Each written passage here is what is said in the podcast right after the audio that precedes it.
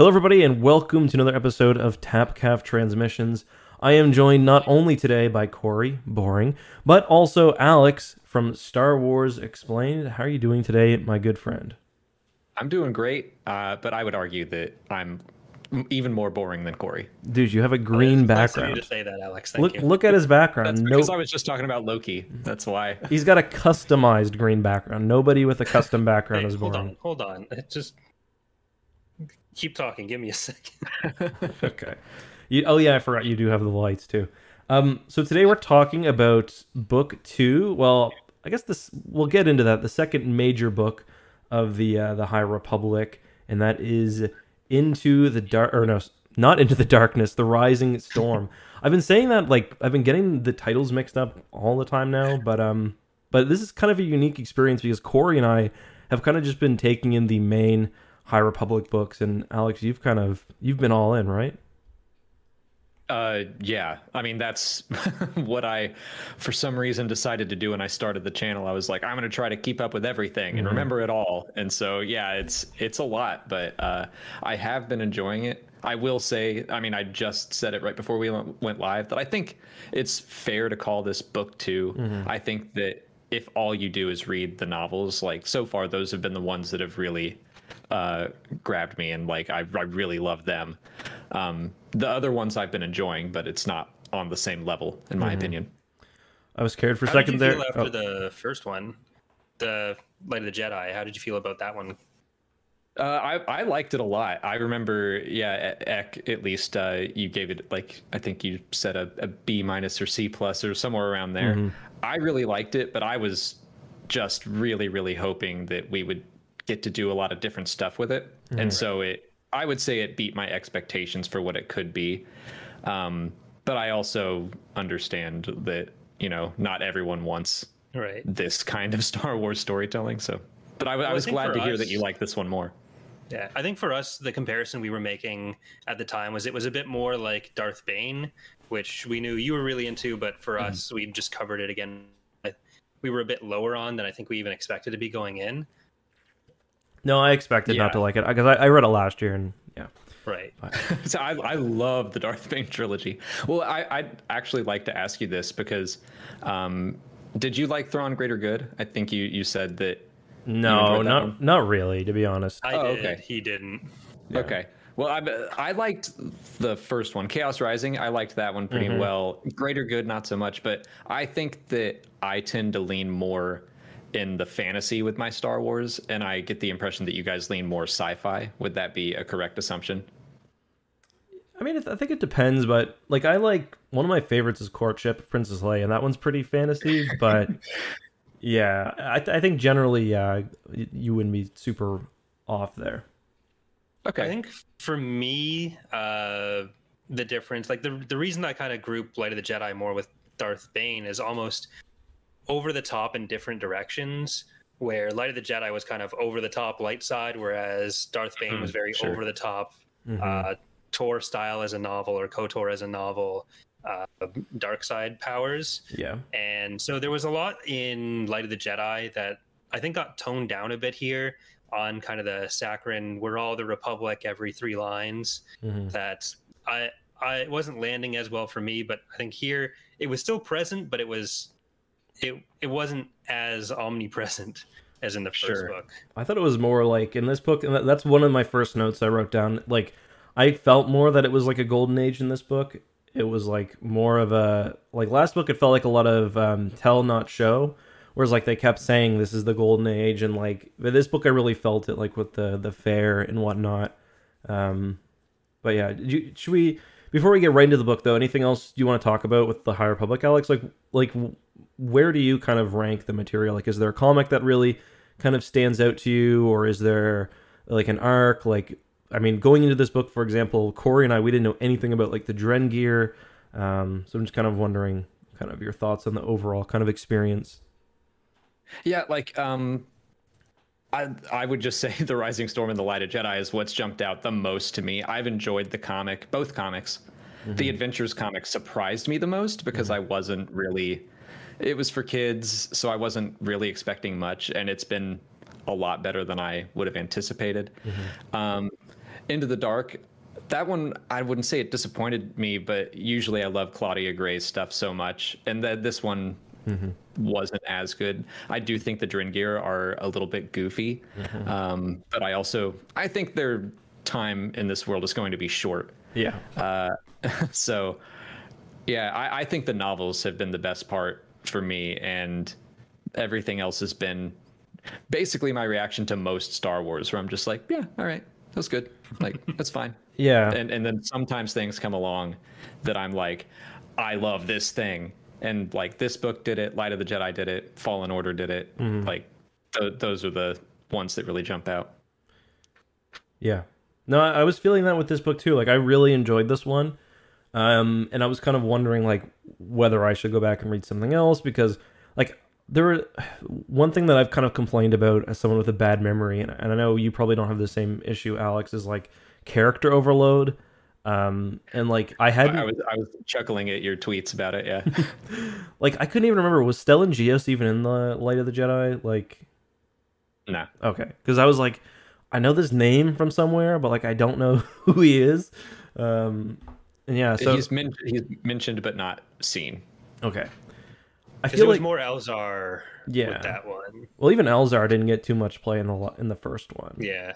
Like I, I spent the first hundred book or hundred pages of this book, uh, trying to remember which characters I already knew mm-hmm. and which characters they were from the last book, because it had been a few months. So mm-hmm. I, I you know, finally that's got probably on top of it, but it, it's probably something that helps when you're like reading the comics and getting kind of yeah. a refresher over and mm-hmm. over. But I also feel like just reading things like Game of Thrones, where the first twenty pages are like, here's two hundred people, good luck, and I guess it's just, I, I trusted that the author is going to mm-hmm. keep reminding me who these people are until it's stuck. And uh, for me, that worked, but uh, it's definitely a lot of new characters to keep track of. Yeah, no, like, I think for me, if the book would have would have been worse, I would have really struggled. Um, but like, it, I kind of have the same thing when I'm reading the Ga- Game of Thrones. Like, and for this, I end up taking like a lot of notes. Like, I, I, I took notes on like, because I, I was worried, and at the end I probably didn't need to, but like I've got notes on like kind of, because it, and I, I guess we'll just mention too at this point, there is going to be spoilers and like full spoilers for the book um, in this video and anything else. So if you haven't read it yet, maybe come back later. But we start off and we've got kind of, I guess like five, almost five or six story arcs. We've got uh, Stellan Gios, we've got Ty York, we've got uh, Elzar Mann, we've got Marchion Ro and Dis, uh, we've got Bell and his new master Indeera. And then we've also got uh, a Lourna Dee chapter. Those are kind of like the first five or six character chapters. And then a lot of them kind of end up uh, collecting in the same place. Like, of course, you get um, Elzar Mann and Stellan Gios in the same place. And you get Ty York eventually makes uh, her way there, too. Marchion Ro and the rest of the Nihil kind of meet up. So, it, like, it was... I was kind of worried that we were going to, you know, keep getting these like five or six individual plot lines, and then they would keep picking up new characters, but it ended up kind of being a lot more reasonable um, like halfway through than I was expecting, I guess. I had that fear in Light of the Jedi as well, because you start off with like the, uh, I think it's five or six chapters in a row where you're starting off and then the person who's telling the story is dead by the end of the chapter. Like, mm-hmm. is this going to be the whole book? Is everyone yeah. just going to die? Mm-hmm. Yeah, I think that This, I was listening to a Force Center podcast earlier, and they were talking about how this book, it feels a lot like season two of Game of Thrones, or reading book two of that mm-hmm. series, where it's like, yeah, there are familiar characters, but there's also some new ones. And yeah, it's like you, you kind of feel like you got to take notes and remember who these new people are. Uh, but the way that these books are written reminds me of a Game of Thrones, where it's like you get a Ned chapter and a Sansa chapter mm-hmm. and an Arya chapter and a Jon chapter, and you're like, just I need another Ned chapter. Exactly. Yeah. And I, I think I appreciate the shorter chapters in this book mm-hmm. and Light of the Jedi, where it's like, yeah, you just kind of quickly read through it because you want to get back to Bell. Like, what, what's happening with Bell? And mm-hmm. uh, it just keeps you going. I really like that. So is that your like chapter you want to read next? Was that Bell for you? I'm kind of curious. Um, I guess it depends. I think probably Elzar, mm-hmm. but definitely uh, at the end it was Bell. Um, yeah, and those, those last, last few chapters, yeah. yeah. Elzar's, I, I think, think it, the, the first third, I was all about Marchion Ro because mm-hmm. he was doing that little temple kind of excursion, and the, I was like, what's he heading towards? Full and mystery box. Throughout the book. Yeah. Yeah. Yeah. What's the Marchion market looking like for you guys? Because like I was coming into the book pretty high on his chances to get something big done, and thought of him as a lot more capable. That was kind of like peaking towards the middle of this book, and by the end, sure, he has the Leveler, but uh, I feel like my my respect level in universe for for what Ro can do, I've really I'm selling on market. I mean, he takes some L's for sure. Um... But I think he sees like a, most of the Nihil is pretty disposable. Um, I gotta say, the, the Nihil were one of the factions. Like just generally in this book, I thought the world building was a lot better. Um, like I don't know if that's like because of the different writing style or what, but like the Nihil, I thought were, were a little bit overdone in, in book one um, with like how they were characterized and stuff. In this book, I thought it was much better. Um, but yeah, he's definitely like. He's not like a traditional villain. Like he's not like a Thrawn early on, where like you know for books one and two, Thrawn's gonna do nothing wrong really. He'll make some small mistakes, but like in this, it's like Marchion is like he's gonna have some major fuck ups, and yeah, it's kind of interesting because it's like, it, it, and you also we still, I mean maybe there's something in like the other books, but we still don't even know why he's so pissed off at the Jedi. Right. I, I my. hot take is that maybe, and I maybe hopefully, the Nihil and Marchion and the Drengir, like I wonder if they're all uh, not really going to be that influential throughout the rest of the mm-hmm. High Republic. Like I kind of like this idea that that's what they're all selling. Like here are the big threats, but yeah. then Marchion just unleashes the Leveler. And then like, what if he just dies, but he let like some way, way worse thing get out and just... Because there's no major conflict mm-hmm. for a thousand years after Darth Bane and before uh, episode one. So I like the idea of just like all of these little things happening to the Jedi over time, and we see them start to degrade.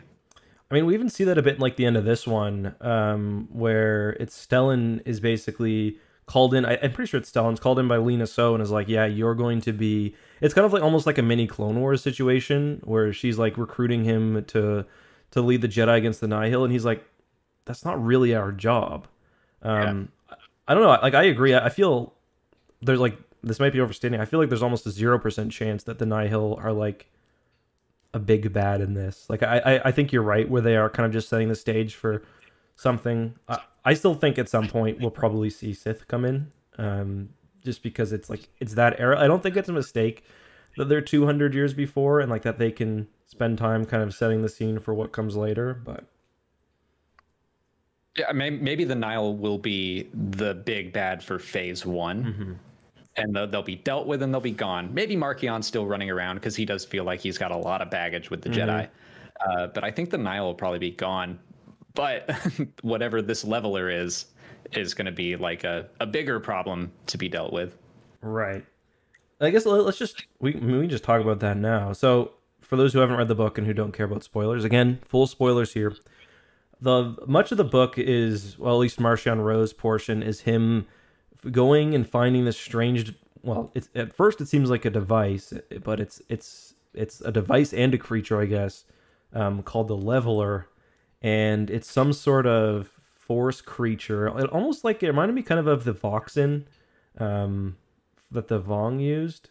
Um, but like much deadlier. It, like you, you it's kind of sad. It, it, they at the end of the book, um, Loden Greatstorm, who's been missing for a year at this point and just absolutely been tortured, is um is saved, and he gets just like the juice sucked out of him by this this leveler well, creature. Is he, does he get the juice sucked out of him, or does he get petrified in like uh?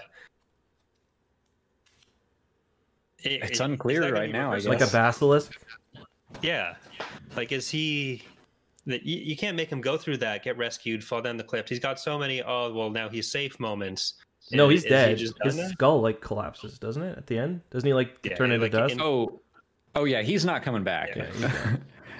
But a, petrification isn't uh, isn't a bad descriptor for mm-hmm. it, because it, it's a lot like what happens on Malachor. You know, like mm-hmm. there's just all these stone people, and you touch them and they fall apart. I got that was just the worst freaking thing is those last few pages, and like I was reading it on the Kindle, me too. And I was just keeping an eye on ninety-seven like, percent left in that book. Yeah, four I minutes was, in like, the chapter. Left.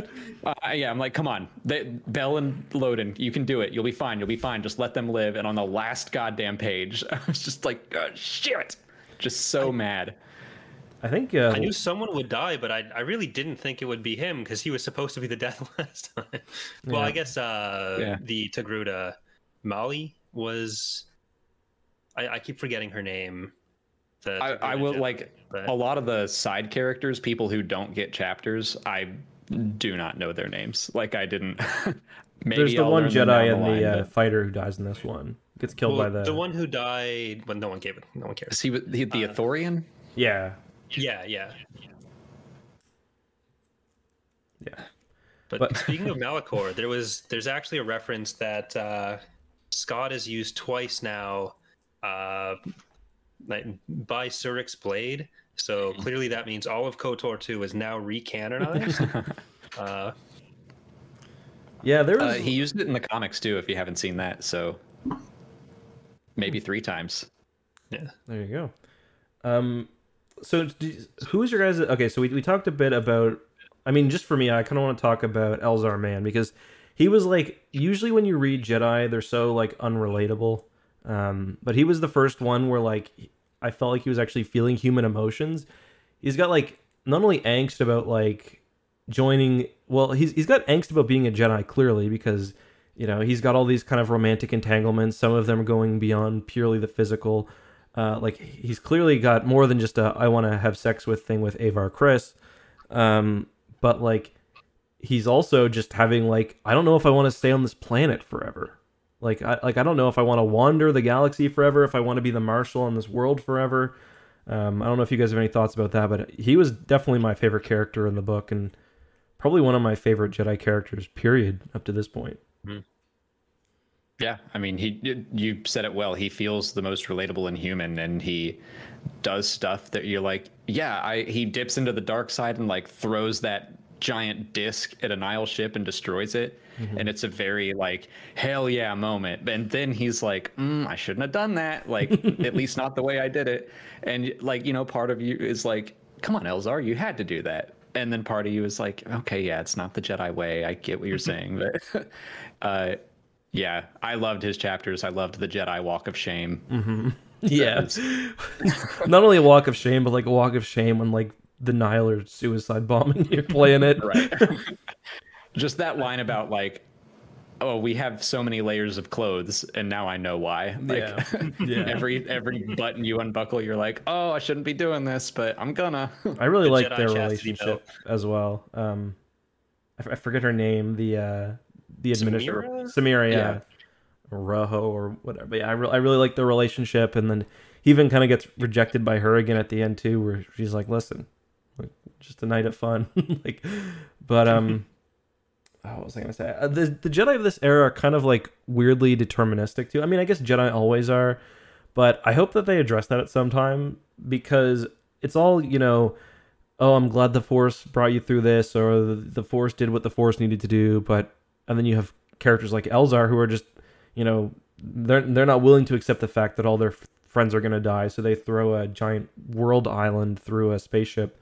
And it kind of reminds me like that's a discussion we get in Legends a lot, um whether and then even like how Elzar used the Force there, that was another Legends thing, like is it about the result or the intention? Um so I'm hoping that that's something that we kind of explore a bit more in the rest of the books, because they are at this like the fact that they are in this golden age and they're you know they see themselves as the perfect Jedi, um you know like that's there's some folly in that too, like maybe a lack of introspection or like a lack of discussion or whatever. Um, so I, I hope we see more of that. I really liked the the line about how the the Jedi's greatest strength is also their greatest weakness. You know, mm-hmm. the fact that they carry every death with them, and they have to, like, they want to give second chances.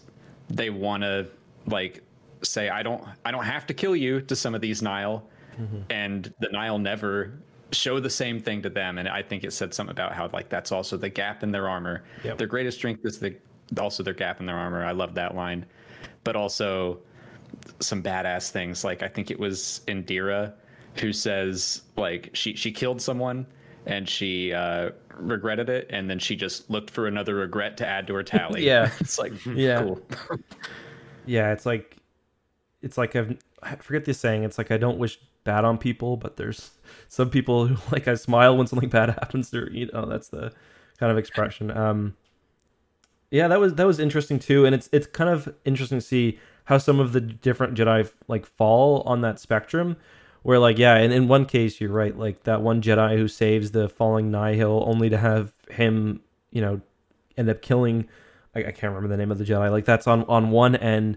Um, And then there's others who like are definitely a bit more willing to, you know, be those defenders of peace, um, and, you know, be aggressive and, you know, give less of a chance. Like, like in the heat of battle, if you see a Nihil coming for you, like, are you going to be the Jedi who offers him a chance to surrender, or are you going to be the one who, you know, smartens up and realizes what's about to happen? Yeah, I just get the sense that they haven't had to do anything. They haven't had the chance to make these decisions. Mm-hmm. So I think sometimes they don't they don't know what to do. Um yeah, I, I really like seeing them grapple with all of it. Mm-hmm. It is kind of the the same kind of dynamic, or the same kind of opposing views between Elzar and Stellan as you get between Obi-Wan and Anakin, and how they see their place in the order. Uh, but on a bit more of a level playing field, because it's not master apprentice, it's people who've grown up together. And Elzar definitely thinks more about the consequences of what he's doing as a Jedi more than Anakin does. Like he he hucks the giant island thing, and the first thing he does is go to someone who's left the order, like, please make sure I never do anything like that again, and just attaches himself to her. Kick me if I start to like force choke really... somebody. Well, even that, it seems like it's a responsible thing to do, but it's a super risky thing for him to do as well. It's mm-hmm. just as reckless, because he's not really thinking about who he's giving that responsibility to. Like, if it was Stellan, then yeah, he knows what to expect with that. But with Ty, he's seen her do worse stuff, and it's just, it's almost like he's trying to absolve himself the responsibility without the results being as important. To be fair, he did just get smashed in the head. Well, he, help. He wasn't thinking clearly. Ty was an interesting By character. Her. Yeah, she was an interesting character. Um, I like. I'm wondering what kind of what her future is. Like, if she, is, is she somebody who was also in the comics or the books, Alex? Because I, I think she's new to, at least to, to Corey and I, right, Corey? Like, she's not in yeah. the the past book at all. No. Yeah, this is her first appearance. Uh, she is going to get a graphic novel in a mm-hmm. about a month. So, any predictions for her character? Um, like, I enjoyed her. Um, I enjoyed her kind of like, that's our only exposure to the Drengir right now is through her. It was interesting, um, but yeah, I, like I wonder. I wonder if she's going to go the Jedi Padawan path, or like, hope we learn more about her history at least. I would. I, I hope that she's around a lot more, but I don't want her to like come back to the Jedi. Mm-hmm. I like the idea yeah. of just a saber for hire. Yeah. Well, so the Jedi they were really kind of love Philothians in this era. Yeah, apparently. They did. Yeah. yeah, they're everywhere. There was a lot of uh, this is like one book more than any other where I was like, had Star Wars Wiki open like every five pages. I was like, yeah, which species is that? Although the the bird one from Empire at War, just like you, Corey, I was like, the second they said like the. the general description and the, the the blades on the wrist, I was like, oh yeah, that's like yeah from... I love that, because they turn the the character in Forces of Corruption has this self-healing ability that's just like, it's pure gameplay, but they turned it into an actual species characteristic for this. And I'm not sure if uh Scott had played Empire at War. I wouldn't doubt it, but it, it's probably just because he was looking for species on Wikipedia and it, I think it does list that ability there, but mm-hmm. still, I really love it. I, I would guess that Scott was a fan and wrote it in, because he's pretty well known to do that. Yeah. Just well, he has so many write in what he likes. I wouldn't be surprised if it was just uh, looking for more stuff in it, because like Empire at War's expansions campaign is a really, really niche place to go for anything, but it's possible. I don't know, man. Like you, you always have like certain authors who like, you know, fell in love with this one Star Wars R P G book from back in the day, and next thing you know, it's mm-hmm. like alien species. Like um what, what's that one that Troy Denning always adds in, the little ferrets? Um, uh, the squibs. The squibs, yeah. Like, like the squibs are all, like are, are always added in. Um, another kind of I see I've seen chat mention it a few times. Another nice um, Ashla, which is the Tython moon, um, was added in there, which was nice. I don't know, was that canon before now? Either way, it was a kind of cool addition, and like um, meditating, Elzar meditating in the sea was really interesting. He's kind of also has this in this. I said interesting way too many times, but he's got this unique role too, where he's he has these predictions and stuff. That's kind of the main thing that the last book ended off with, and then we get bits of that in this book as well. But I thought that was a cool. Um, yeah, it's a real slice of his life. Sh- shut the fuck up, Corey. I, I'm wondering if we've seen the end of that uh, vision that he had, mm. where I'm wondering if he saw something, and because he mentioned the purple glow in that vision, and I think that is connected with the leveler. Mm-hmm. Uh, but now he has experienced all this stuff on uh, at the Republic Fair, and in his in his head, he's like, all right, well, the vision's passed, but I'm like, maybe no, not. Maybe not, yeah. Yeah, it, like that could definitely, like, all people have been making the Malachor connection. Um, there's a lot of ways you can go. Like, it, I think it the the the, um, the Drengir and the Nihil were definitely like a red herring for that. Like, I, I agree that they probably aren't the, the the grand evil that he's seeing in the future. Um, but I, like, I don't I don't know what is like, because right now the leveler is just one creature, at least from what we've seen. It's one creature. One creature's that it's not that large. It jumps out of the door. That's of the of the Gaze Electric, which is a really cool name for a ship. Um, but I mean, like, I, I can't see one, even one force sensitive uh, Jedi hunting creature can't be, you know, Marchion Ro's big plan, um, or the big force threat. There's got to be something else. So is it going to be something the Jedi are aware of though? Like, was it, because it was essentially locked away. Would it be something that maybe uh, mm. Orbelin is like, oh, I... I've read something about this before, and he was cool. I love Orbelin. I, I love the moment where he gets stabbed through his helmet, and he like grabs it with his face. Yeah, when he's playing like the the Terminator would have done in T two. But yeah, he was he was just, fun. Yeah, big nerdy T one thousand basically. Yeah. Yeah, exactly. uh, yeah, it kind of I I imagine him like those creatures from Mass Effect. Um, I can't remember what they're oh, called. Oh, yeah, yeah. The ones in the, the little, store, like once you yeah. come out of Normandy? Or... Yeah, the little squat yeah. one. Yeah, that's what uh-huh. I, just kind of like bouncing back and forth as he's walking in this big clunky suit. Um, he was really fun, though. But yeah, I don't know. Like, he, he, it could be something the Jedi are locked up. It could be, again, there's like a lot of Marchion Ro's history we don't know. Um, like, I don't know if, if the galaxy at, at large was aware of this kind of creature and this device he had, whether it was something Sith related or something else. But um, yeah, my theory is there's there's got to be something something more to it than hmm. mean dog. Yeah, well, that's. Let me ask you that because I I want to. What do you think is its deal with the Force? Like we see what it does with Diz, the Talar Tie, mm-hmm. and it really messes with his head. And then uh, Bell senses something very similar. Mm-hmm. What do you think it's doing? Do you want to take a guess, Corey? I'm trying. Wasn't there something? It's not the Vornskr, but I think there was something in, in Legends that kind of did mind scramble Jedi the same way. Uh, well, doesn't the Voxyn, like the the Vong one I, they make, doesn't it do stuff like that? Like it's got a. Does I it don't a, think it quite does that, but it, it. I do think it's like doing some sort of force projection, or I guess the KOTOR two power, where uh, the dark side power, where you make them like clutch their head and. Be stunned for two seconds. It's insanity. But yeah, that one. Mm. I think that's basically what it's doing. Yeah, I, it, it seems really connected with fear. Mm-hmm.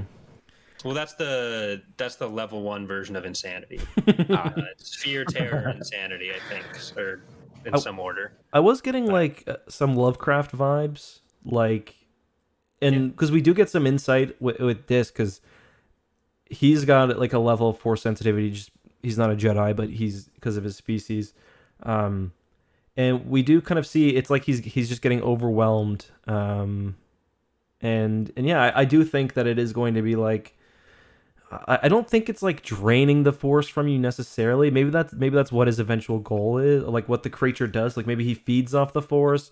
He's probably gonna have the Voxyn like quality, or the the Vornskrull like quality of like he can hunt, or it can hunt creatures through the force. Like he, he'll probably be able to sense Jedi, um, and then I imagine he drives them insane, or you know, overloads them somehow. Then maybe he like. You know, so, gobbles up their life essence. That, that, is that what happened to Loden then? He was just so drained already, it didn't take much, and he just completely mm. desiccated of the Force? Like, yeah, and I mean, maybe that's why... Because I, I didn't really think about that. Like, I didn't necessarily think there was a purpose to um, Marchion's experiments, but that, that is a good point. Maybe he was made like that to be a test for the creature. But, I, I think that's a good point. Yeah, why did Loden die and not Bell? I think mm-hmm. that's yeah. a good reason. But it's like I keep going back to when you read Diz's chapters, it keeps like taking him back to uh, being ejected from like his family. Mm-hmm. And when you read Bell's stuff, he uh, all of a sudden thinks he's falling, and it it feels like it's giving these force sensitive people like their greatest fear, which I think is maybe cutting them off from the force, which I, I thought maybe that was all it was doing at first, is like mm-hmm. leveling the playing field, removing the force from them. Mm-hmm. But but yeah, it also somehow sucks uh, Loden dry. Maybe it was and... just the force keeping him going at that point. But is Ro force sensitive? That's then? An interesting point, because yeah, if you right before or maybe as Ro's releasing the beast, he's having these flashbacks of being with his father. He's having yeah. the same flashbacks that Dis was, essentially. So, yeah, yeah, that's true, because they both have their kind of family hang-ups. Uh, I mean, if if curb stomping your father can be described as a family hang-up, but um, but yeah, that's not not a hang-up. That's a really good point. I I hadn't thought about. Maybe it does have something to do with like with that, because I I just kind of assume that Marchion is an unstable person, and you know he's he's fucked up and he's got this weird life, but but yeah, maybe maybe it's not just people who are like. Exclusively like what you call force sensitive, because the whole thing is, you know, everyone's got some connection to the force at least, yeah. right? Like if you go on the the uh Super Shadow, I don't know if you guys know him, Super Shadow uh used to be sure. a, a fan site from back in the day. He had the full I official the full official force list of midichlorians. Han Solo had ten. Yeah, but this makes no sense, Justin, because Marchion Ro was not on that list, so I don't know what you're trying to say here. Yeah, that's true. That's true. He didn't make it. He knew the next twenty years of Star Wars coming out. The Star Wars episode twelve script was on there. That's right. Yeah. I, I think I think that's a, a good point too, is that if it follows kind of that Vornskrull we hunt through the force thing, mm-hmm. where yeah, Marchion, I, did you listen to the audiobooks?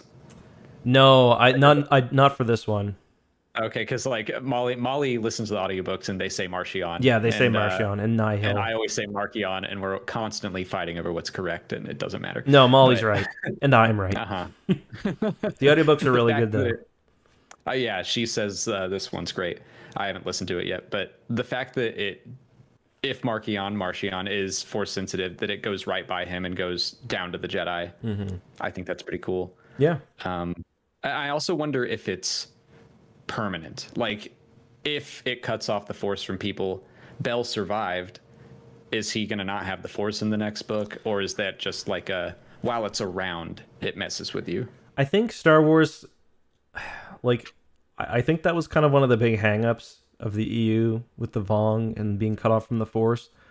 I, I with how the force has been portrayed in canon as like, you know, this element of life, um and like it's not just a thing Jedi have, it's a thing that touches everyone. I don't think they're gonna do permanent cutoff. I think it'll be more like in a Salamiri thing.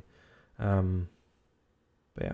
Also, I do want to mention prompts to Molly, because I get the the review copies for the audiobooks too, and they send them chapter by chapter.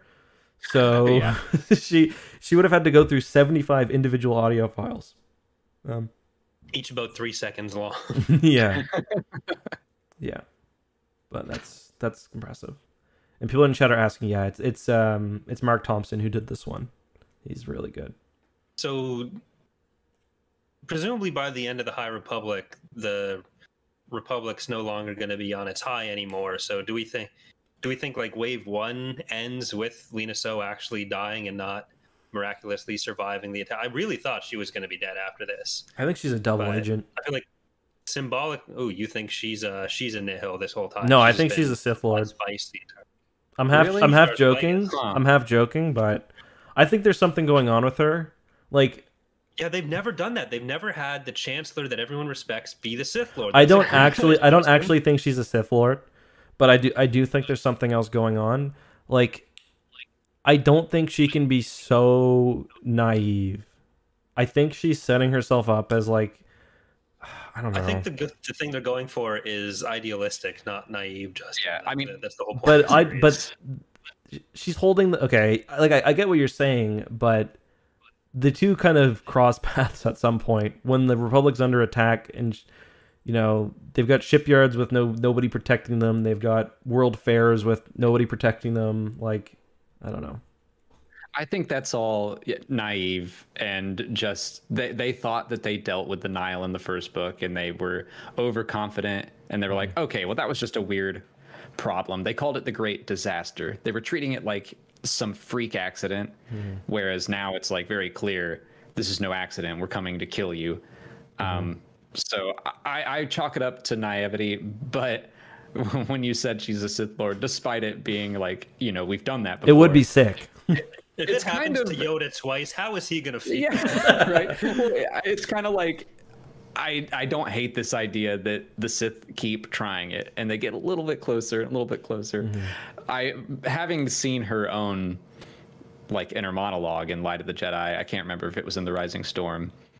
I get the sense that she is yeah. idealistic and I, yes, naive. I'm but mostly also just... having two giant lions is a very Bond villain thing to do. Yeah, I am mostly just joking, but like. I, I am kind of like, I don't think she's actually a bad guy. I definitely don't think she's actually a Sith, but it it would be something to have like this purely idealistic character, like have a fall from grace, you know, mm-hmm. to like, oh, the, this, because uh, that's like a death of the like ideology in a way too. Like if you have the... I think that's why she has to die, not become like her dying would represent the end of that period more than like... her deciding she wants some kickbacks from the Soros sub military production or something. No, I don't think. Yeah, I don't think that's gonna happen. Um, but yeah, I, I don't know. It's just that like the I, I think they are probably just setting her up to die and it be kind of the death of of the era. But like it just I think the idea of what if there was something else going on is is interesting. I wonder how long the whole three phases is going to last, or we don't even know for sure if it's just three phases, mm-hmm. but. They talk about how um, what the Acolyte is going to take place at the end of the High Republic. So the whole era goes for one hundred fifty more years. Mm-hmm. And I'm wondering if all of the books are going to span that amount of time. And we're going to see Vernestra Rowe like become a Jedi Master and then die. And then like the people that she trained are going to, we're, we're going to like maybe see a cycle of characters and really see generations of change for the Jedi Order, so which it wouldn't surprise me. Is a generation, essentially. Yeah, because I mm. feel like they're they're moving pretty quick.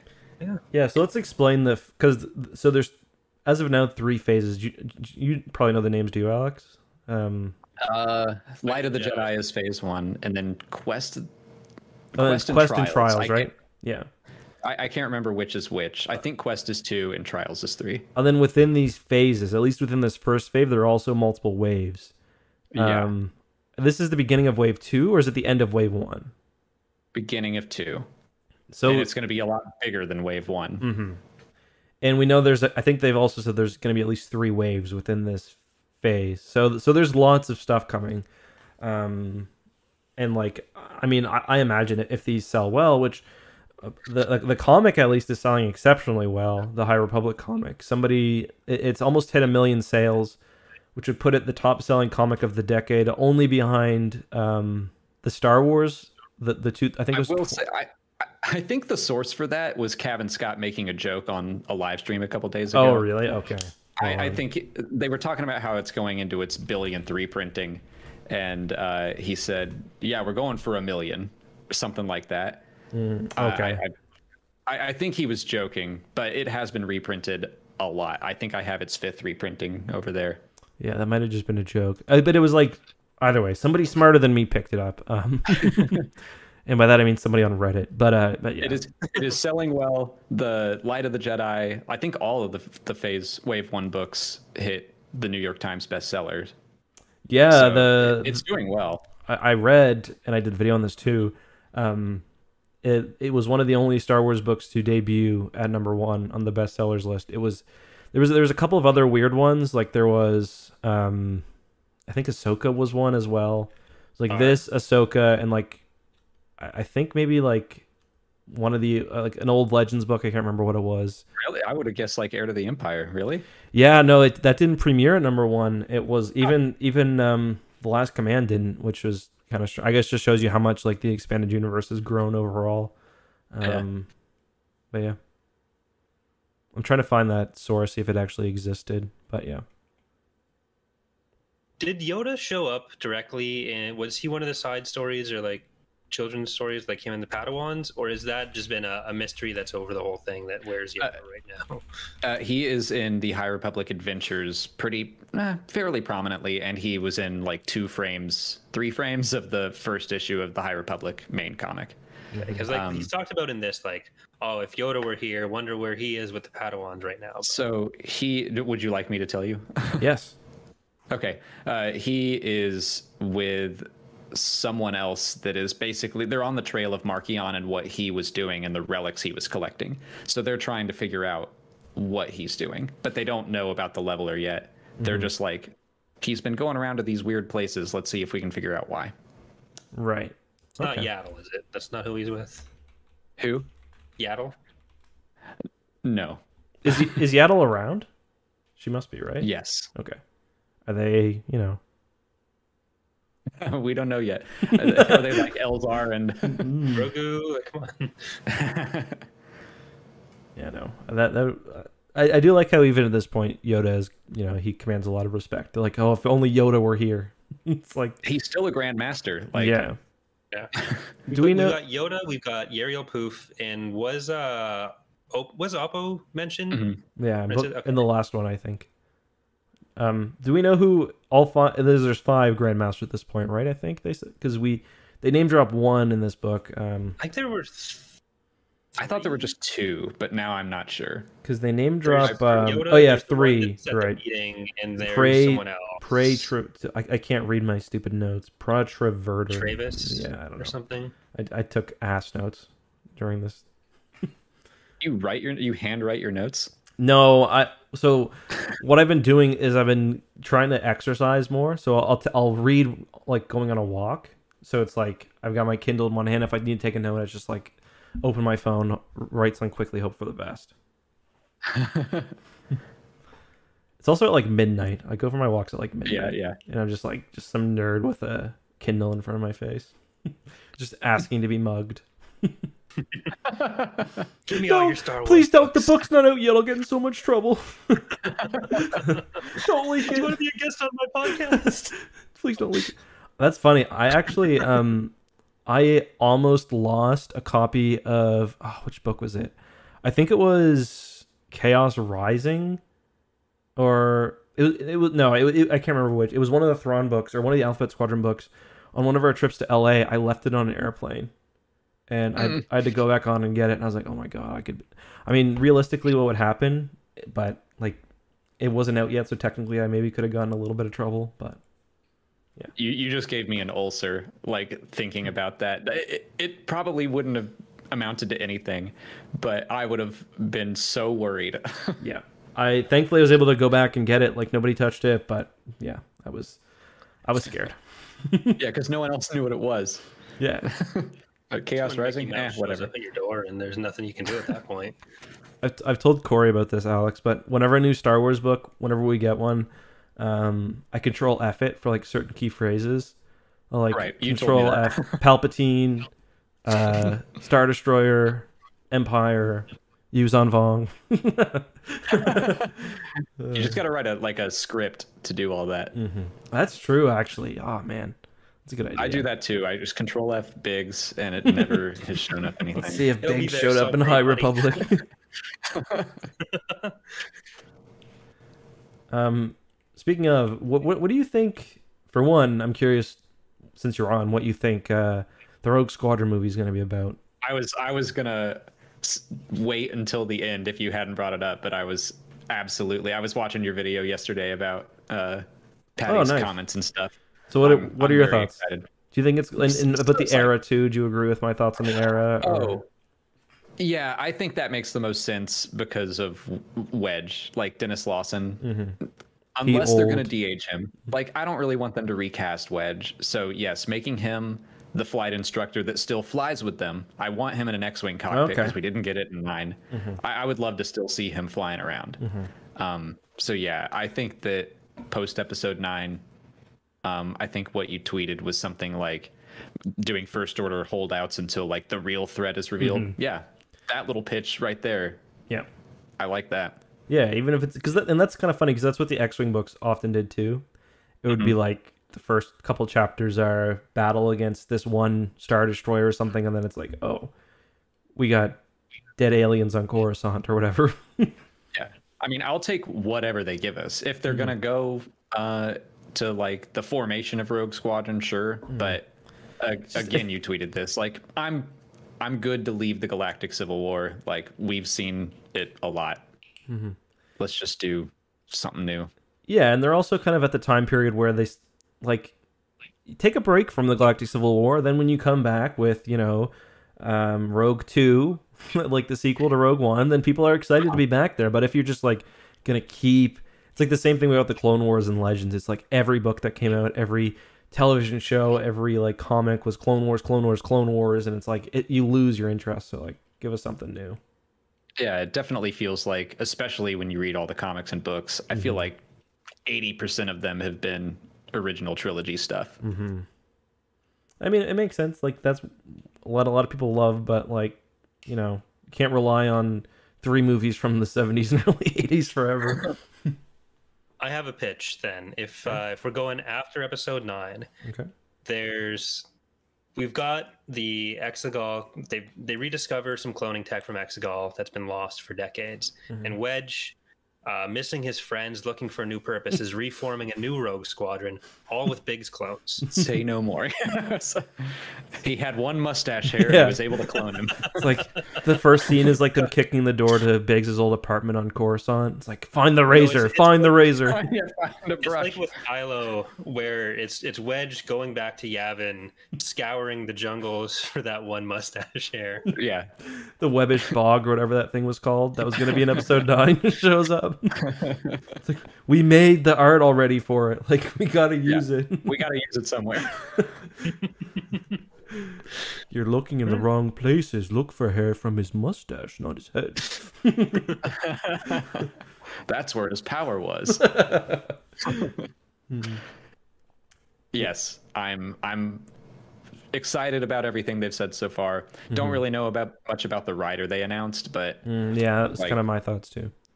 Yeah, it, it's always weird. Like I want to jump back and like judge their their old filmography, mm-hmm. but I try to remember that like screenwriting is such a messed up field, especially but, with a movie uh, like Star Wars. Where right. Yeah. Well, I remember uh, when Chernobyl came out. Mm-hmm. Uh, Craig Mazin, I was like, this series is amazing. I want to see other things this person has done and watch them. And I looked up his filmography and it was like Scary Movie three, Scary Movie four, superhero movie. And I was like, whoa, like what a glow up. The dude had it in him the whole time. Okay, before we rip on Scary Movie three too much, that was pretty funny. There's one scene in particular I, I just... where the sheriff's hat gets slightly bigger every time the camera pans back to her. And by the end, it's like, fucking this big. It's it's hilarious. I don't Why know if don't they do that in Star Wars. Yeah, that's what uh Detours was gonna be. I'm so glad that genre died like as quickly as it came in. There were years where every movie was just uh teen movie, not another teen movie, scary movie, superhero movie, and then they just all stopped at once. I don't know why they stopped. They Stop making money. Well, they were garbage, but streaming platforms come along. How cheap must that shit be to make? Sure. That it get, we, the, get one of the Wayans brothers in a script like uh, you're you're golden, or like not even just like just right one. Like let if Marlon Wayans go up, in a room for a minute. If streaming had come up as like as big as it is now, those movies would have stayed everywhere forever, and we would not have gotten away from it. Uh, when YouTube inevitably implodes, we should all write not another space battle movie together. That's actually one last cash. I, I'm literally sold already. I mean, that's Spaceballs, but we can do it worse. But Spaceballs is a bit like that's antiquated now, because like we've had, you know, lots of garbage star or sci-fi movies since then that we can draw from. That's true. Well, so uh, besides for um, what, besides for Rogue Squadron, which of the other a million announced projects are you kind of most excited for?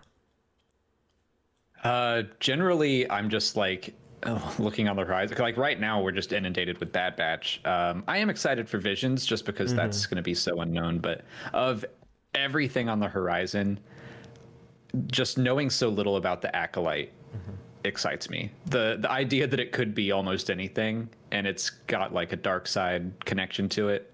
I'm like, that sounds very different. Mm-hmm. You know, I'm excited for Book of Boba Fett. I'm excited for Mandalorian Season three. Obviously, I'm elated about Kenobi uh, and Andor.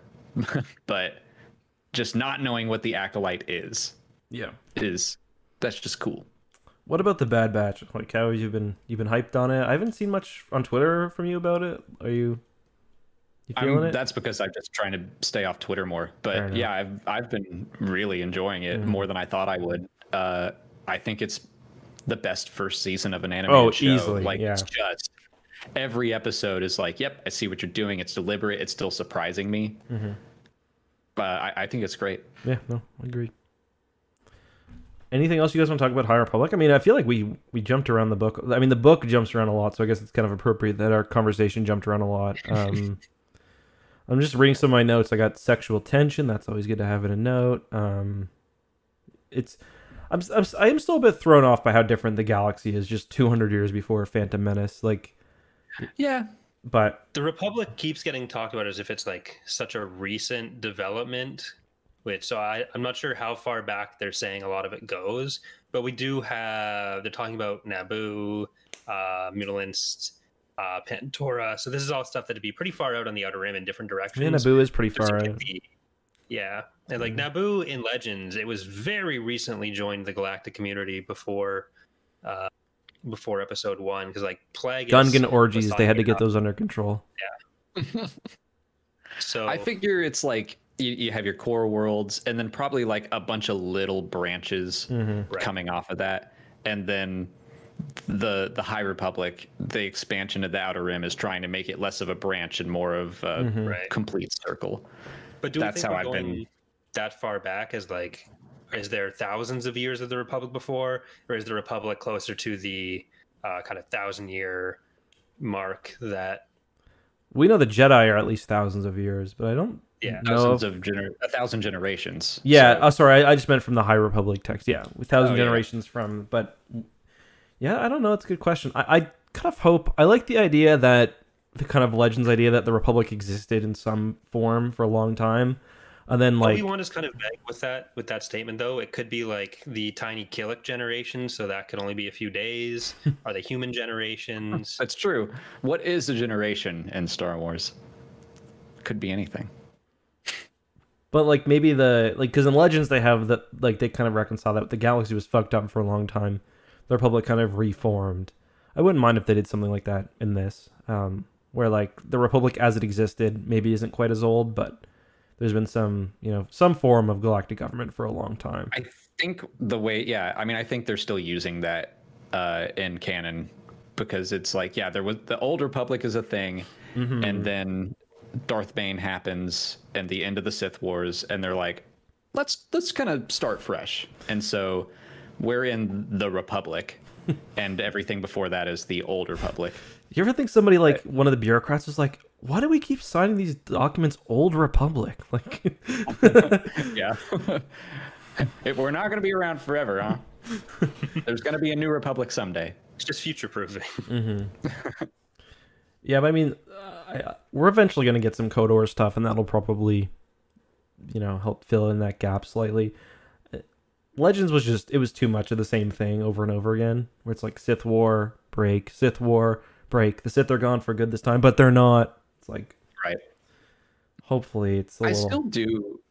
Okay, well, here's something we can talk about for High Republic. Mm-hmm. I do hope that some Sith show up. Like, not to the Jedi's knowledge. Mm-hmm. I want to see like the two Sith that are out there, mm-hmm. and they're trying to get something done, and they're trying to stay secret. I think a cat and mouse game would be super fun. Uh, they are about to do uh, Darth Krall in the comics, but he's like an ancient Sith, so they're just gonna maybe tell his. I think story that's clickbait. Something. I think that comic cover is clickbait because I saw it. Oh really? Because I'm doing a video on it, so. No, like I like I, I I think it's gonna be a flashback or something. Having no oh, yeah, knowledge yeah. of yeah. Like, like I don't think they're gonna do Sith ghosts or whatever. Like, no Exar Kun show up. But. I, I yeah, I think a flashback or it's uh, they talk about him in Dooku Jedi Lost, mm-hmm. so I, I think they're just gonna tell his story, kind of like they did with Momin mm-hmm. and the Vader comics. Do you think we're getting uh, if we get a Sith appearance? Do you think we're getting Darth Plagueis as the apprentice slash master there? Are we gonna see Plagueis coming up, or is he gonna be kept as a kind of later, closer closer to the prequel era? That's a good question. I'd love it if he were the apprentice in uh, the Acolyte. Yeah. Like yeah. if, if part of that story was him killing his master, mm-hmm. that'd be cool.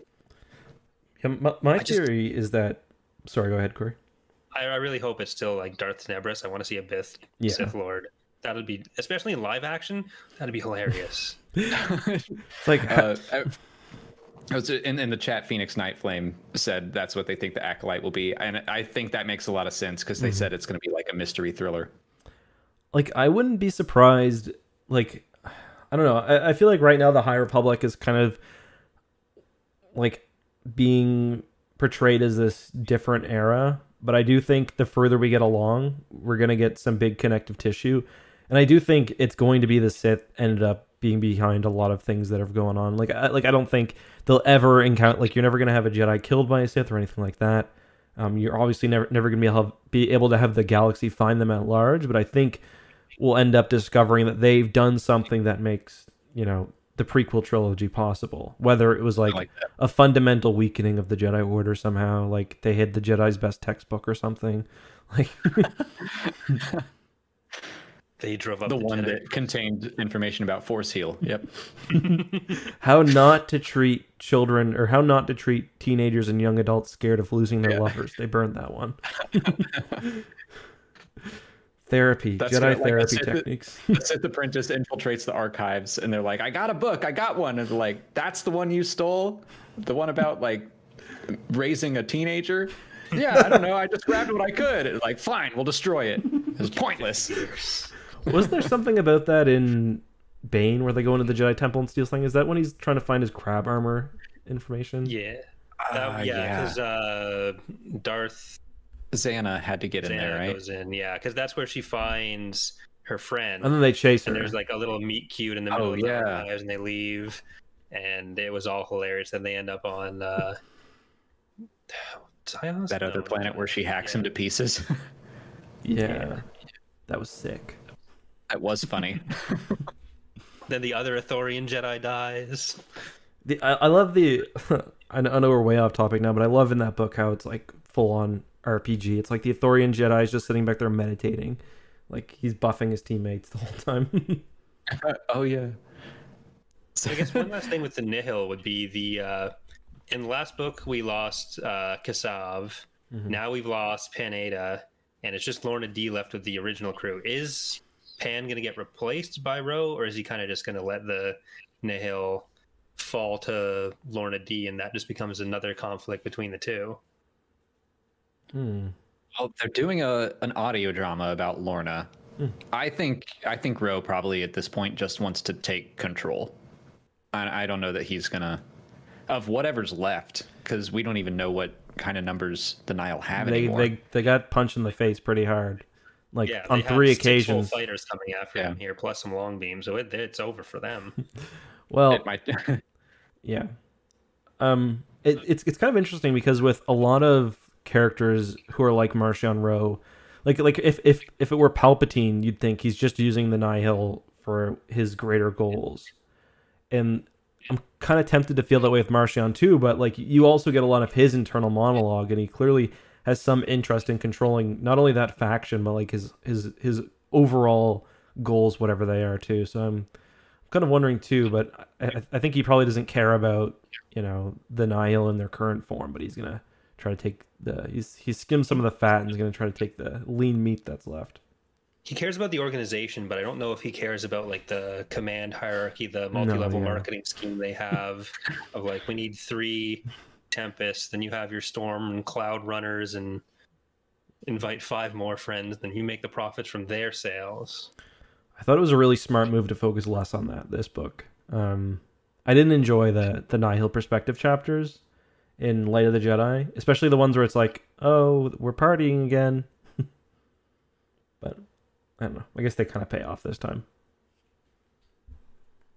Yeah. Yeah. It is kind of weird to have the faction that is like supposed to be about chaos and uh, some form of anarchy be like so strictly organized and have mm-hmm. such an emphasis on the organizational structure there. Mm-hmm. I've got another question um, for both of you. Should more people have died in this book? Because it does play the uh, did they, did they not die with Bell. Um, it plays it with Lina Soh. It plays it with a few others as well. Um, did they need to kill more people, or did Kevin Scott need to kill more people to make this interesting, or was it fine, do you think? Because it wasn't like Rise of Skywalker bad with like, you know, that teasing it that hard. But yeah, like Chewbacca. And... yeah, but Bell especially has really two scenes. He gets impaled once, and I thought he was gone that time. Um, he gets impaled once, then he also kind of gets almost dies in his ship. Um, yeah, what are you guys' thoughts on that? I, I definitely didn't walk away from the book thinking that, because I was just mm-hmm. furious about Loden. Mm-hmm. Um, so no, I don't think anyone else had to die. I wouldn't have minded maybe some of the other secondary characters like the Ithorian, uh, like names that you recognized and you're like, oh no, but it's not devastating. Mm-hmm. Yeah, um, like Indeera. I wouldn't mind that. But yeah, I thought she was gonna die. Indeera would have been like, God, poor Bell. I'm just yeah, just losing everyone. Yeah. He's cursed. Yeah, but I love him. Oh yeah, he's cool. Like, I th I don't think more people had to die, but I do think someone other than Loden dying instead of Loden was kind of what I was expecting, at least either Lina or Stellan, honestly. Mm-hmm. Uh, where it, it just felt like it was kind of carrying on the same loss from the last book. Mm-hmm. Like, we did see that Loden was still alive at the end of the last book, but everyone else in the universe thought Loden was dead. So coming into book three or any of the other side stories, from all of their perspectives, it's not something additional that's necessarily been lost. It's going to be retreading the, oh, Loden's gone. I think there's a reason for that. I need to just like organize my thoughts at some point. But to me, I think Loden is like the best of them, where he's he's been tortured for a year, had both of his Leku cut off, and like th they make it pretty clear that he just never fell. He yeah. was still a great Jedi. And so if he's the best of them and now he's gone and was killed by whatever this leveler is, mm-hmm. like that makes the leveler scarier. But it's also like, oh, the one of you that knew what to do and knew not how to fall is gone. Like all of the others, Elzar, Avar, Stellan, like the big leaders of this era, they've got flaws. Mm-hmm. And I think they're going to mess with them as we continue on, whereas Loden may have been able to offer some guidance. Yeah, that's so, definitely fair, especially centering the Jedi, where like I was kind of seeing Lina's death as being symbolically the same idea, even if not uh, the same kind of like personal strength in her that uh, that Loden kind of exemplifies. Mm-hmm. But especially because it is supposed to be centering the Jedi so much more, that does make a lot more sense. Um, and also it just hurts. Yeah. Alex, you're you're running low on time here, right? Uh, I have seventeen minutes. Okay, okay. Um, I'm wondering, for one, what, what do you guys think about Elzar? Is he going to continue down his path here? Um, because they kind of they they joke with it pretty quickly, like where it seems like he's turning to the dark side. It's a trick. Um, but after that, he's like, maybe that wasn't a great idea. Like. Where he pretends to force choke the captured Nihil agent. Um, so what do you think? Are they gonna are they gonna continue? Um, is, is he gonna continue down that path, or is he gonna get the help he needs? I can see it going either way. Where I, I like the idea that he he does this dark side thing even before that, like with the the throwing the disc. Mm-hmm. Yeah. And no one really, everyone's like, they sense it and they're like, mm, that didn't feel great, maybe we should talk about that later, but they don't. Yeah. And he's the, a lot the more first upset. Thing they do, yeah, the first thing they do is then make him do that, like what what you just said. Yeah. Uh, and so, I mean, I think that's just the dark side is a slippery slope. Mm-hmm. And yeah, you can use the dark side for good reasons, um, but then it becomes easier to use it again mm-hmm. and again and again. So I guess in my head, it, it makes sense for him to keep going, but I would like, maybe I'd like to see the Jedi ask him to keep doing stuff like that and him refusing to, and maybe becoming a lost twenty or something like yeah. that. Yeah. That's, that's interesting. I like that idea. My other question is, um, we're not seeing much of Avar. Well, we saw her a bit in the two books, but kind of, fr she's treated almost like the greatest Jedi in this period, at least one of them. And she's the, the new marshal of the, the Starlight Beacon. Do you see a lot of her in the other books? Like, is she, or is she kind of like, I mean, she's obviously in Light of the Jedi, but I don't think he, like, not as much as some of the other characters in it now. She's kind of gone, and she's spoken of in, like, not hushed tones, but, like, in with a lot of reverence, I guess, so. She's pretty central to the comic. Okay. The the main Marvel comic. Okay. So, so she, she's she's off dealing with the Drengir right now. Mm-hmm. Okay. That's yeah, what I, it, go ahead. No, go ahead, Corey. Sorry. Uh, one of the things that I did like about it is kind of towards that, where even though there's so many characters that are in the book, it the books are doing a really good job of showing that there is still other stuff going on in the galaxy, mm-hmm. and that you can't just say, uh, like you can in a lot of like Marvel stuff, like, oh, why can't Iron Man come in and save us on this thing? Why is this just the Spider-Man? Or that's a really terrible example. Iron Man's in those, but uh, and literally anyone else I could have picked, it would have worked better. But we we kind of know that she's off dealing with this other problem, and it feels okay that it's off screen without uh, really detracting from the story, and it it really helps with the world building, I think. Yeah, like you could tell there's a tie-in novel set following the kids, like the Jedi Padawans in this one, because it like always... I'll, Race to Crash Point Tower surprised me a lot. Mm-hmm. I I think Daniel Jose Older just knows how to write to a young audience without alienating the older. Mm-hmm. uh, I so I wrote my review for uh, Rising Storm, then immediately picked up uh, Crash Point Tower, and I was like, this was so great to read right afterwards, like mm-hmm. when when Ty and Elzar are on their flying beasts, and Ty goes like, I'll be right back. And then later she's back, and you're like, well, where'd she go? You see that in yeah. uh, Crash Point Tower. And yeah, ju just seeing kind of that one, it's a very short little book, but it's a lot of fun. It's probably the best middle grade book that Star Wars has had since like nope. the, the Young, Young Jedi, Jedi Knights. Knights. Yeah. My man. We're reading those right now. We're on... I think we're on book nine now, eh, Corey? Or ten even. Yeah. We just finished Illusions of Grandeur, we're so sad. I think that is book nine. Yeah, we're almost done. Um, so do you guys want to finish off with... Uh, I've got one nice more question for grade. Alex. So, got, okay, you got I got one more question for Alex. Um, which, what kind of genre or which Star Wars author that hasn't been a part of the High Republic would you want to see involved? Like, like are you looking for the Michael Stackpole... Um, okay. uh, Come on. Like that. Yeah, no. Every chapter is just Elzar Mann. Bet no, I won't. Betting um, another woman or man, yeah, or creature. And being like, oh, what have I done? Oh, third mis third time I made that mistake today. uh, well, I don't think anyone else is joining. It sounds like it's these five authors, and that's it. Um. But if I could throw someone else in there, I really like Delilah Dawson's style. Mm-hmm. I think she tells very unique stories, but yeah, obviously I'd, I'd love a Michael Stackpole book about like, what are the non-Jedi people doing right now? Mm-hmm. Let's get some. Yeah, that was kind of what I was they, thinking they, too. I love We got that Morris. Give him a book. Yeah. We got more of them in the Light of the Jedi, I feel, than this one. Yeah, and I, I liked that. Yeah. So I, I wouldn't mind just seeing... Like, what are what are the normal people of the Republic doing, and how are they fighting the Nihil? And in the or, core too, like what's going on in the core, because we're spending a lot of time. Or, Yeah, that's they true aren't too. Getting growled at by the chief or the the chancellor's lion. So there's some classist undertones going on here. That's not great. Uh, and now I want uh, James Luceno to come in and write an an Eriadu book. Yeah, that those be... guys were awesome. They were. the second the second they show up at the end of Light of the Jedi, I'm like, oh, you fucked up now, Niall. Fuck around and find out the planet. Yeah. You know, you know that's like Tarkin's great grandmother or whatever, or like great yeah, great grandmother. Right? But yeah, let's, well, let's... it's kind of weird because uh, Toon is kind of taking Ranulph Tarkin's position in new canon now. I thought where, Toon like the person was... pushing for the the Central Republic military that used to be Ranulph, now it's a Celestian.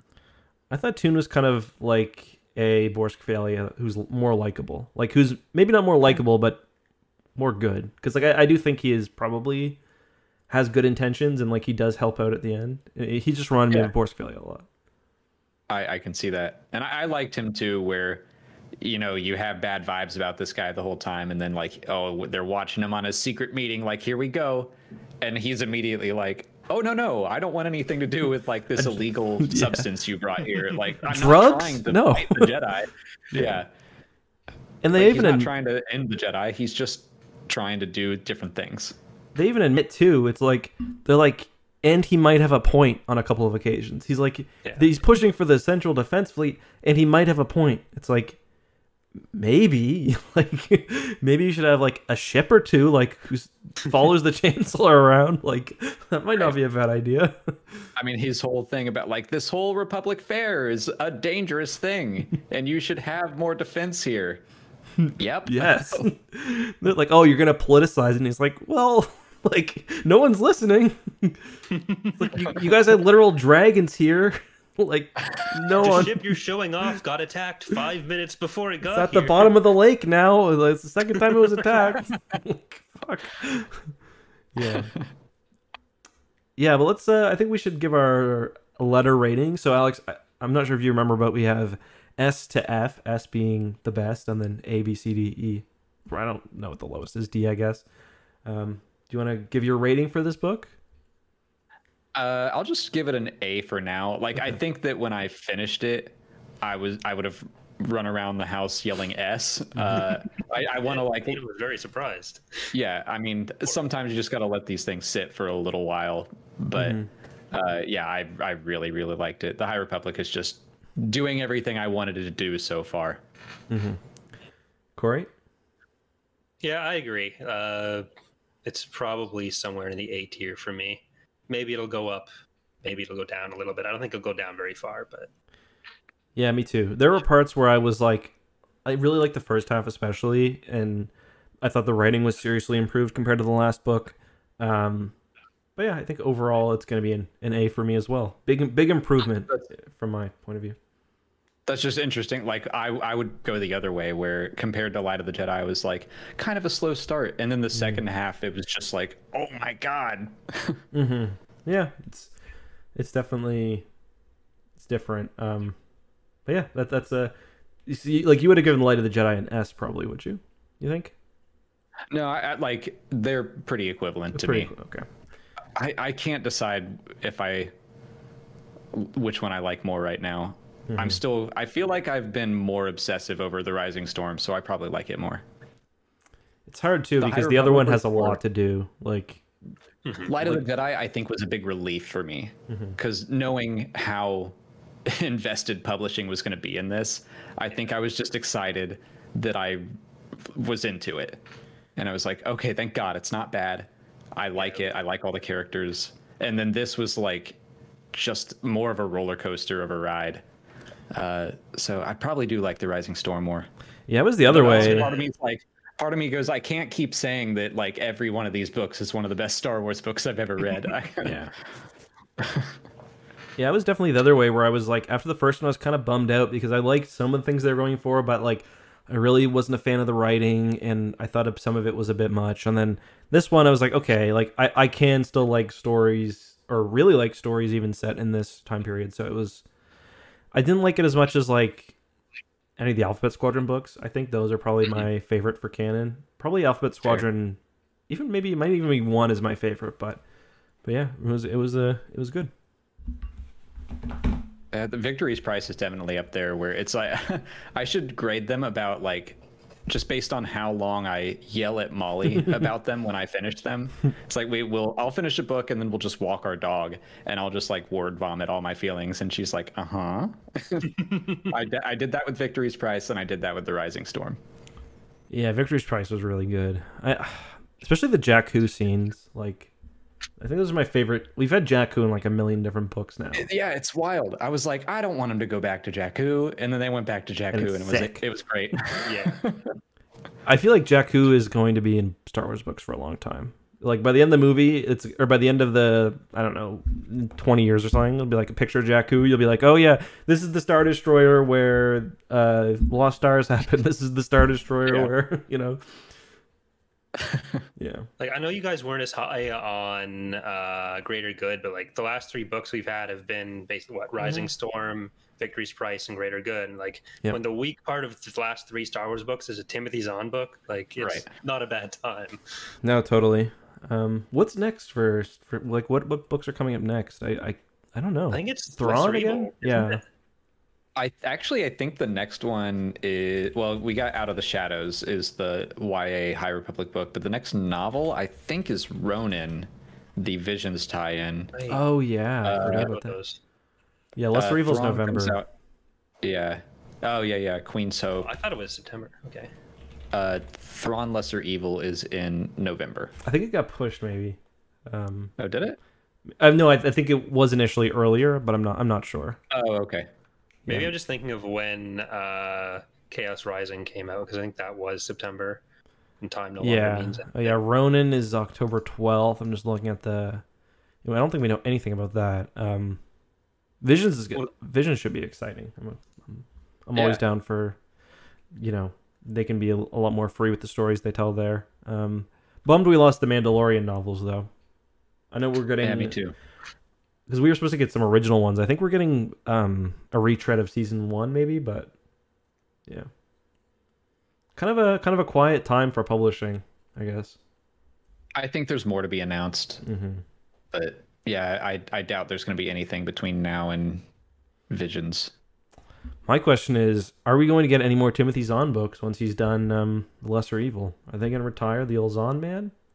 My joke has always been, so I have this theory that when we get to Thrawn in live action, uh, he's going to be a straight up villain. Mm-hmm. And then my joke would be that like Timothy Zahn is going to come along and write about how everything he did was actually a good thing. Um, but I've actually like really come around on the discrepancy, the inconsistency of the character where I'm like, I think maybe it's just a character arc that I was blind to. Mm-hmm.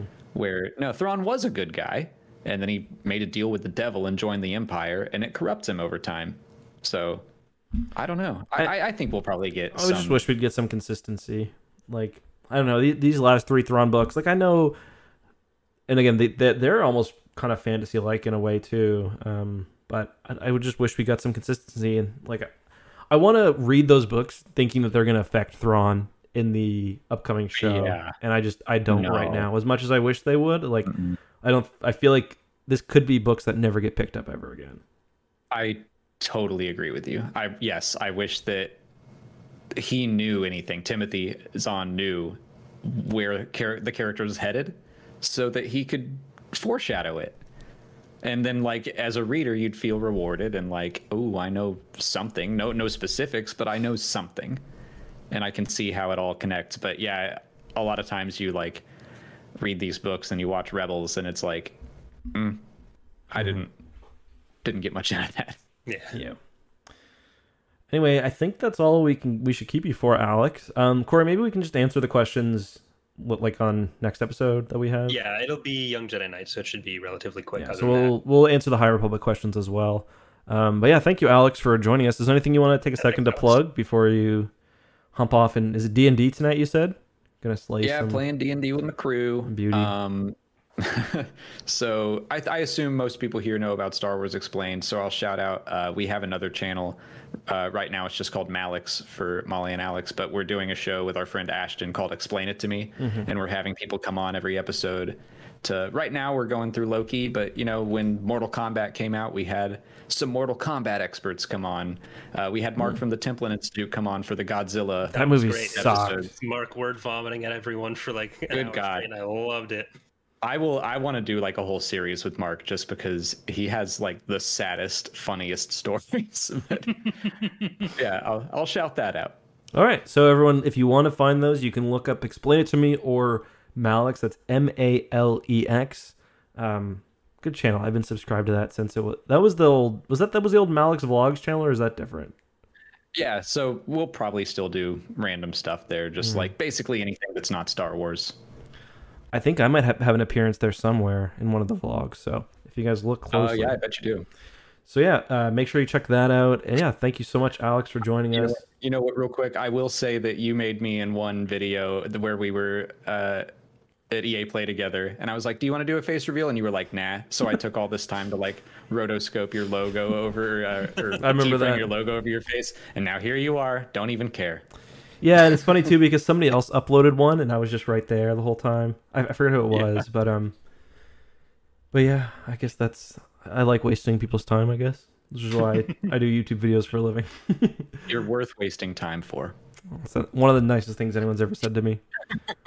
But yeah, I guess we'll sign off. Uh, thanks everyone for checking out and listening to this episode. Of course, if you're watching on YouTube, you can find TapCav Transmissions on all your favorite podcast places. And if you want to leave a review that we'll read at the end of next episode, include the word... Alex, what's a good word? Just any Does word that someone has to work into a review somehow. Oh. Um, uh, Bumble. Bumble, okay. Uh, it's going to be about me for sure. All right, work Bumble into your review, and we'll read it at the end of next episode. But until next time, goodbye, everybody. Oh, next book, Corey, what is it?